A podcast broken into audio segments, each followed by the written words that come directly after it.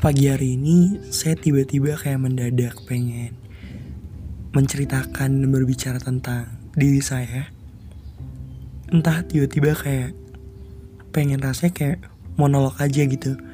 Monolog dan ngepodcast berbicara tentang saya. Karena sangat berbeda ya dengan episode-episode sebelumnya yang di mana kebanyakan secara nggak langsung saya suka nulis beberapa bagian penting untuk saya angkat dalam podcast. Adapun yang secara spontan juga ada beberapa yang saya tulis beberapa poinnya gitu loh. Dan juga kayak ngebuat puisinya, sajaknya, entah juga tentang ceritanya. Itu bener-bener saya pikirkan.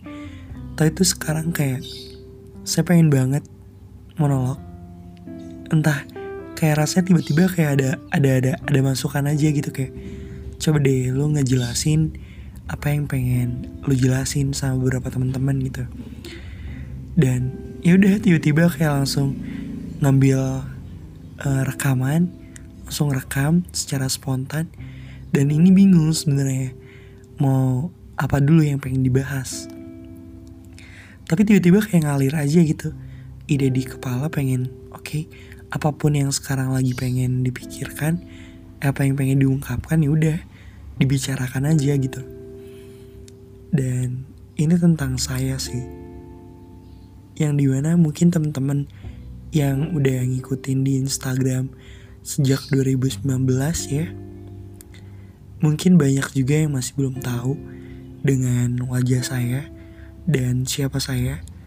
Dan itu banyak banget yang nanyain di entah di DM Instagram ataupun kayak di media sosial lainnya Twitter ataupun Telegram gitu ya. Ya teman-teman sekolah saya ataupun uh, kontak di WhatsApp saya mungkin udah beberapa tahu. Tapi sebagian yang saya save yang saya kenal di media sosial ya sama seperti kalian mereka masih penasaran. Mereka hanya tahu sekadar tahu tentang Deoris tapi nggak tahu tentang Deoris tuh siapa gitu lah. Oke okay. Ini bakal saya jawab sih alasan kenapa saya sosokan misterius gitu ya dan menyembunyikan siapa saya sebenarnya tuh uh, bukan karena insecure ataupun karena saya belagu pengen dianggap sosok yang misterius enggak karena waktu pertama kali saya berkarya saya pengen banget yang dikenal itu adalah sebuah karyanya, bukan orangnya. Entah, tiba-tiba waktu saya berkarya itu kayak, uh, saya berpikiran seperti itu. Walau pada awalnya, saya pernah berpikir untuk menjadi terkenal dengan karya saya gitu. Tapi uh, sering berjalannya waktu, saya tuh kayak mencoba untuk melakukan berbagai cara. Dan bagaimana caranya, saya dikenal itu cukup karyanya bukan orangnya gitu karena yang saya dapati dari selama ini ya bermedia sosial saya tuh melihat kayak media sosial dan kehidupan nyata itu berbeda gitu loh kenapa saya bilang kayak gitu karena media sosial itu bagi saya pribadi adalah sebuah kemunafikan seseorang atas apa yang menjadi kenyataannya dalam hidupnya. Kayak dalam satu contohnya, kita kadang di media sosial itu untuk memamerkan atau membanggakan sesuatu yang di mana agar orang lain merasa kayak oh dia kayak gini. Oh dia kayak gitu. Paham gak sih? Nah kalau di media uh, di kehidupan nyata kayak ya udah inilah gue gitu dan inilah kehidupan gue gitu. Dan itu yang yang menjadi penyebab saya ketika berkarya tuh ya udah media sosial media sosial dan kehidupan nyata kehidupan nyata. Saya sangat jarang untuk kayak mengangkat uh, media sosial saya untuk dibawa ke kehidupan nyata gitu. Dengan dengan hal yang serius ya. Tapi kalau misal masih bercanda dengan beberapa teman-teman ya saya masih kadang suka ngebawa media sosial saya gitu. Walaupun dalam tanda kutip itu adalah sebuah candaan aja biasa. Saya berkarya kalau nggak salah di 2017 kalau nggak saya saat itu saya pengen banget bikin fitgram kira saya mencoba untuk mengumpulkan beberapa teman-teman yang di mana saya kumpulkan itu untuk bikin feedgram video Instagram. Setelah itu 2018 eh, teman-teman saya mulai mulai merasa bosan atau merasa kayak gini-gini doang gitu yang ada perubahan. Akhirnya dari situ saya mencoba untuk kayak ya udahlah mungkin eh, saya harus berkarya dengan diri saya sendiri gitu loh. Berkarya atas kemampuan apa yang saya miliki.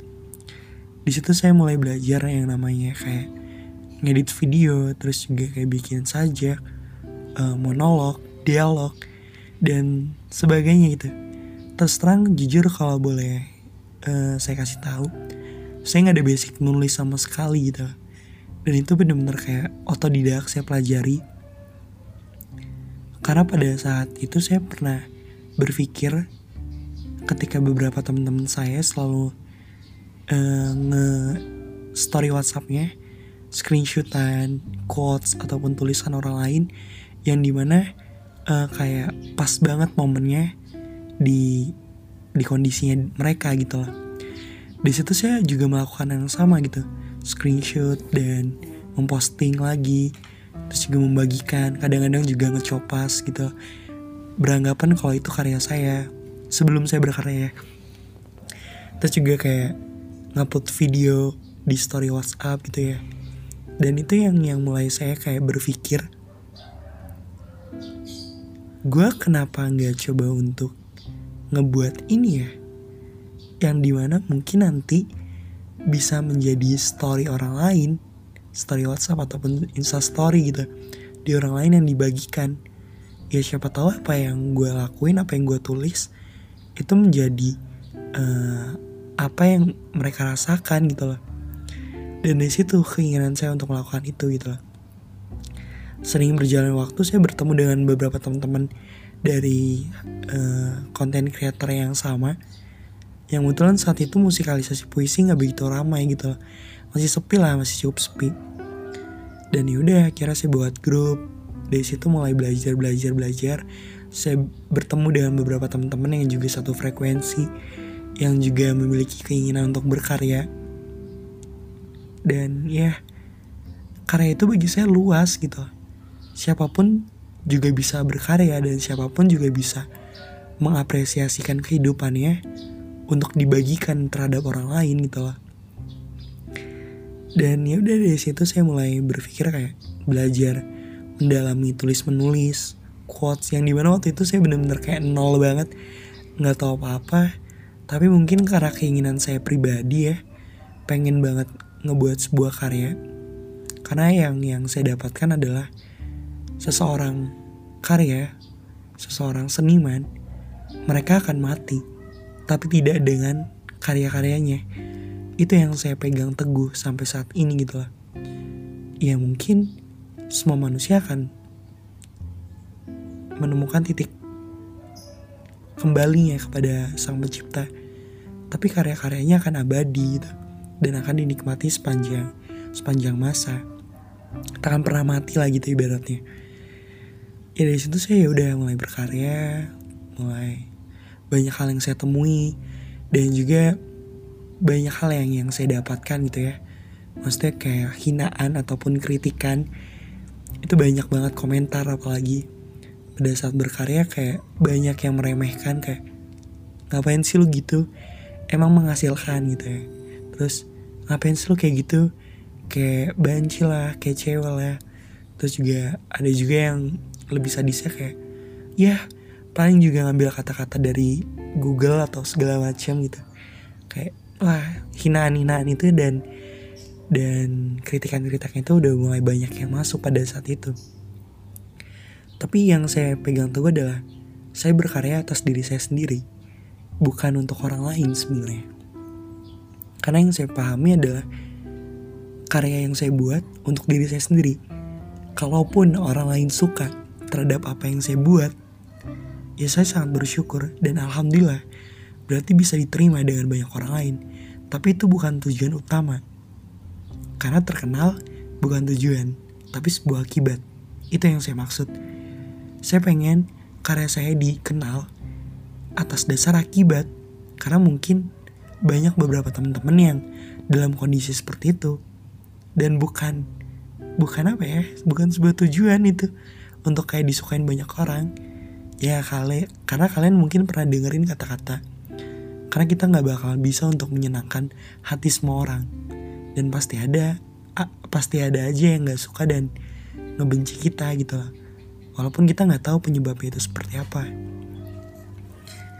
Dan di situ juga kayak berkarya saya di Instagram mulai merasa kayak jenuh berada di titik jenuh.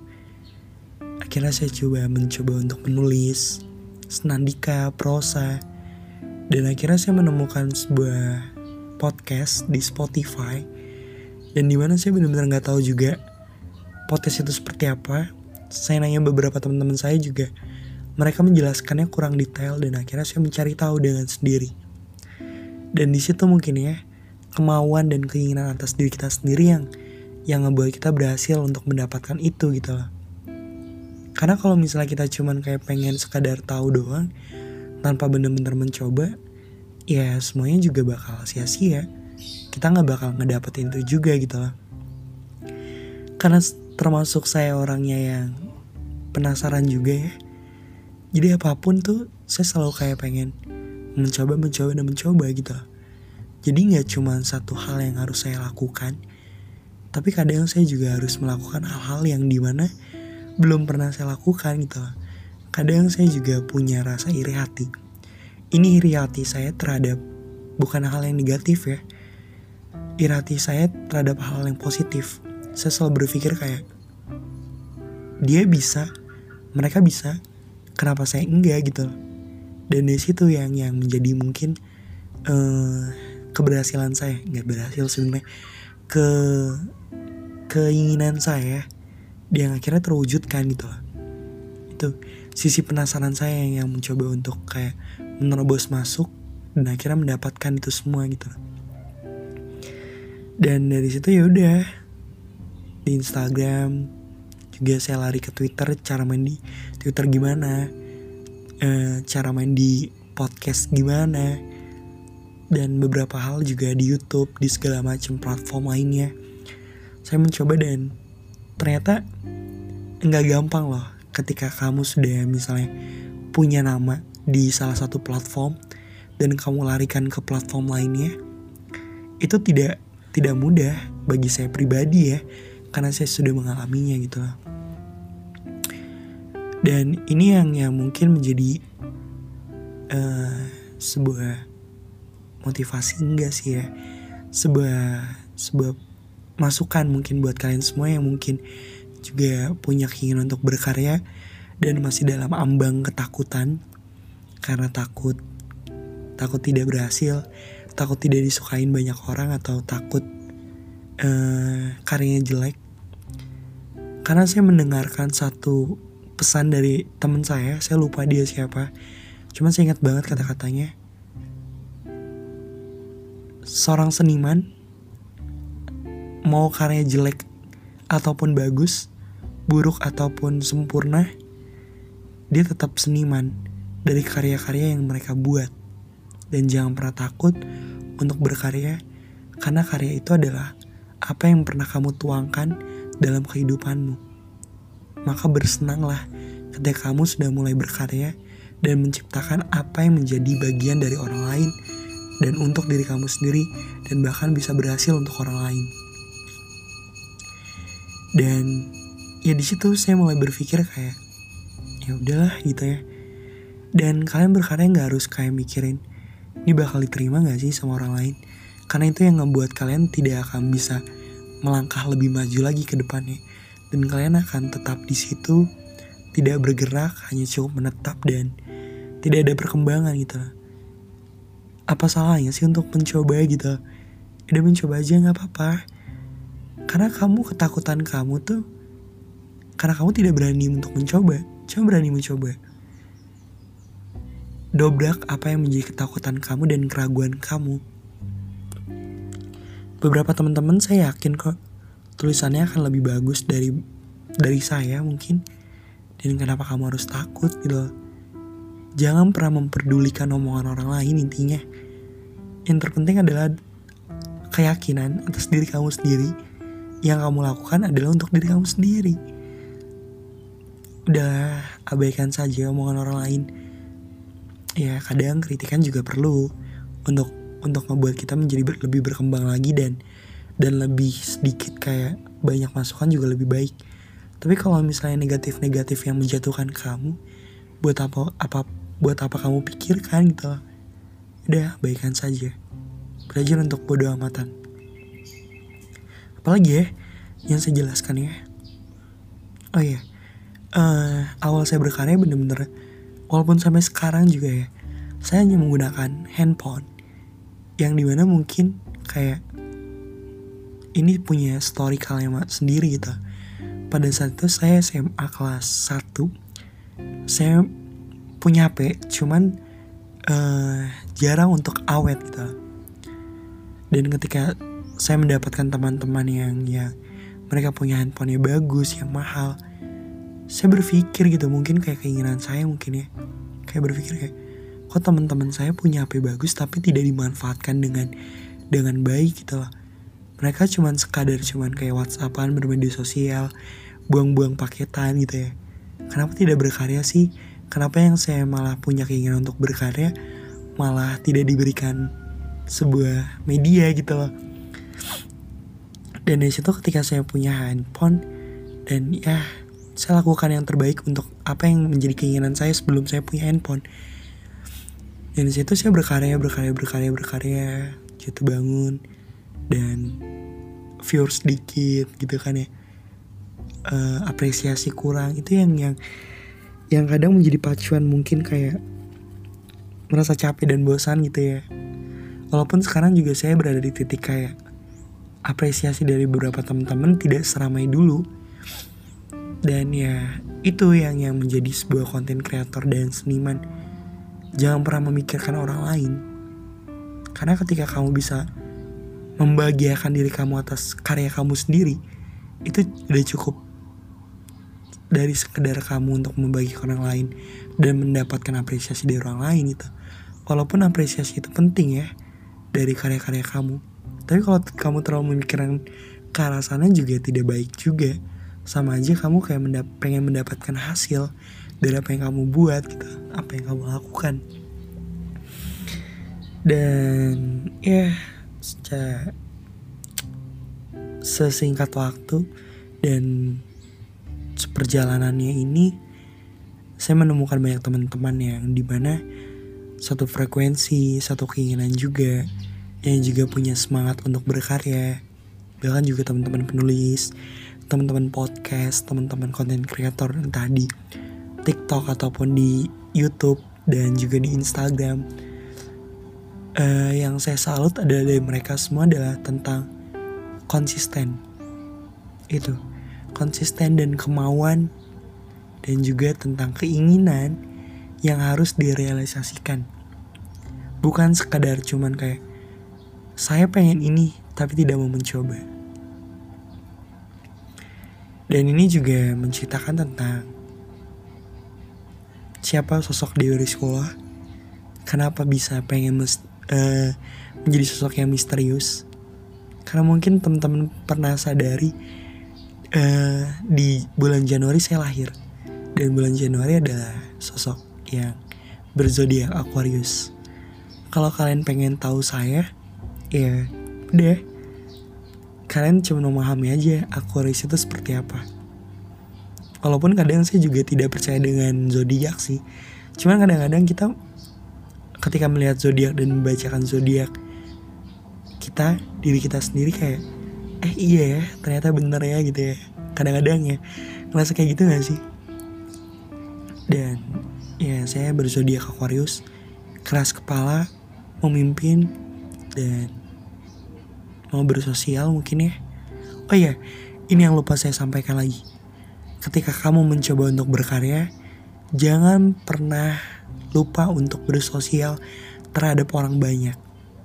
Buka diri kamu, ngebuka jiwa kamu untuk orang lain memasuki kamu. Untuk orang lain uh, banyak untuk kayak berkomunikasi. Karena itu penting banget. Karena kamu juga harus belajar dan menemui banyak orang lain karena tanpa kamu sadari orang lain malah yang terkadang ngebuat kamu menjadi apa-apa yang penasaran, menjadi tahu dan bisa mencapai apa yang kamu inginkan. Mungkin itu dulu ya monolog podcast ini. Entah saya ngomongin apa. Yang terpenting adalah saya pengen menjelaskan tentang itu saja. Pertanyaan teman-teman, kenapa saya sosokan misterius? Kenapa nggak nunjukin wajah saya? Sudah saya jelaskan. Karena saya pengen dikenal karyanya, bukan orangnya. Dan saya juga media sosial dan kehidupan nyata juga bagi saya berbeda. Jadi ya media sosial, media sosial, saya pengen menunjukkan karya saya. Ya kalau misalnya teman-teman pengen mengenal saya ya, kita bertemu di kehidupan nyata. Gitu. Entah meet ataupun kayak ngopi bareng, bercitra bareng, bercerita bareng, ber, berdiskusi bareng atau kayak saling saling memberikan saran ataupun kayak ngobrol bareng itu juga nggak apa-apa sih. Ya mungkin itu dulu ya. Terima kasih mungkin teman-teman yang udah mau mendengarkan podcast yang tidak jelas ini ya. Entah nggak tahu pagi-pagi padahal saya belum tidur gitu ya kayak tadi. Tiba-tiba udah kayak oke okay, uh, eh, lo ngomongin deh apa yang menjadi keinginan mereka dan apa yang menjadi mereka ingin tahu siapa lu sebenarnya gitu kayak ada aja masukan ke kita ya. Dan akhirnya inilah saya. Terima kasih. Saya Dewa Sekolah mengucapkan banyak terima kasih sekali lagi buat kalian semua. Dan semoga kita kamu saya mereka dia tetap sehat-sehat selalu tetap semangat dalam kondisi apa pun jangan mudah menyerah. Selalu bersyukur paling penting. Dan yang utama adalah berani mencoba. Dan jangan pernah lupa untuk bersosial bertemu dengan orang banyak. Karena tanpa kita sadari kadang pengalaman orang lain yang ngebuat kita belajar. Dan orang lain juga bisa menjadi guru kita. Siapa pun di mana pun dan kapan pun mereka adalah guru-guru yang akan kita temui ambil baiknya, buang buruknya, dan tetap berani untuk mencoba, dan tetap berani untuk mengambil setiap keputusan yang ada. Saja, thank you dan see you.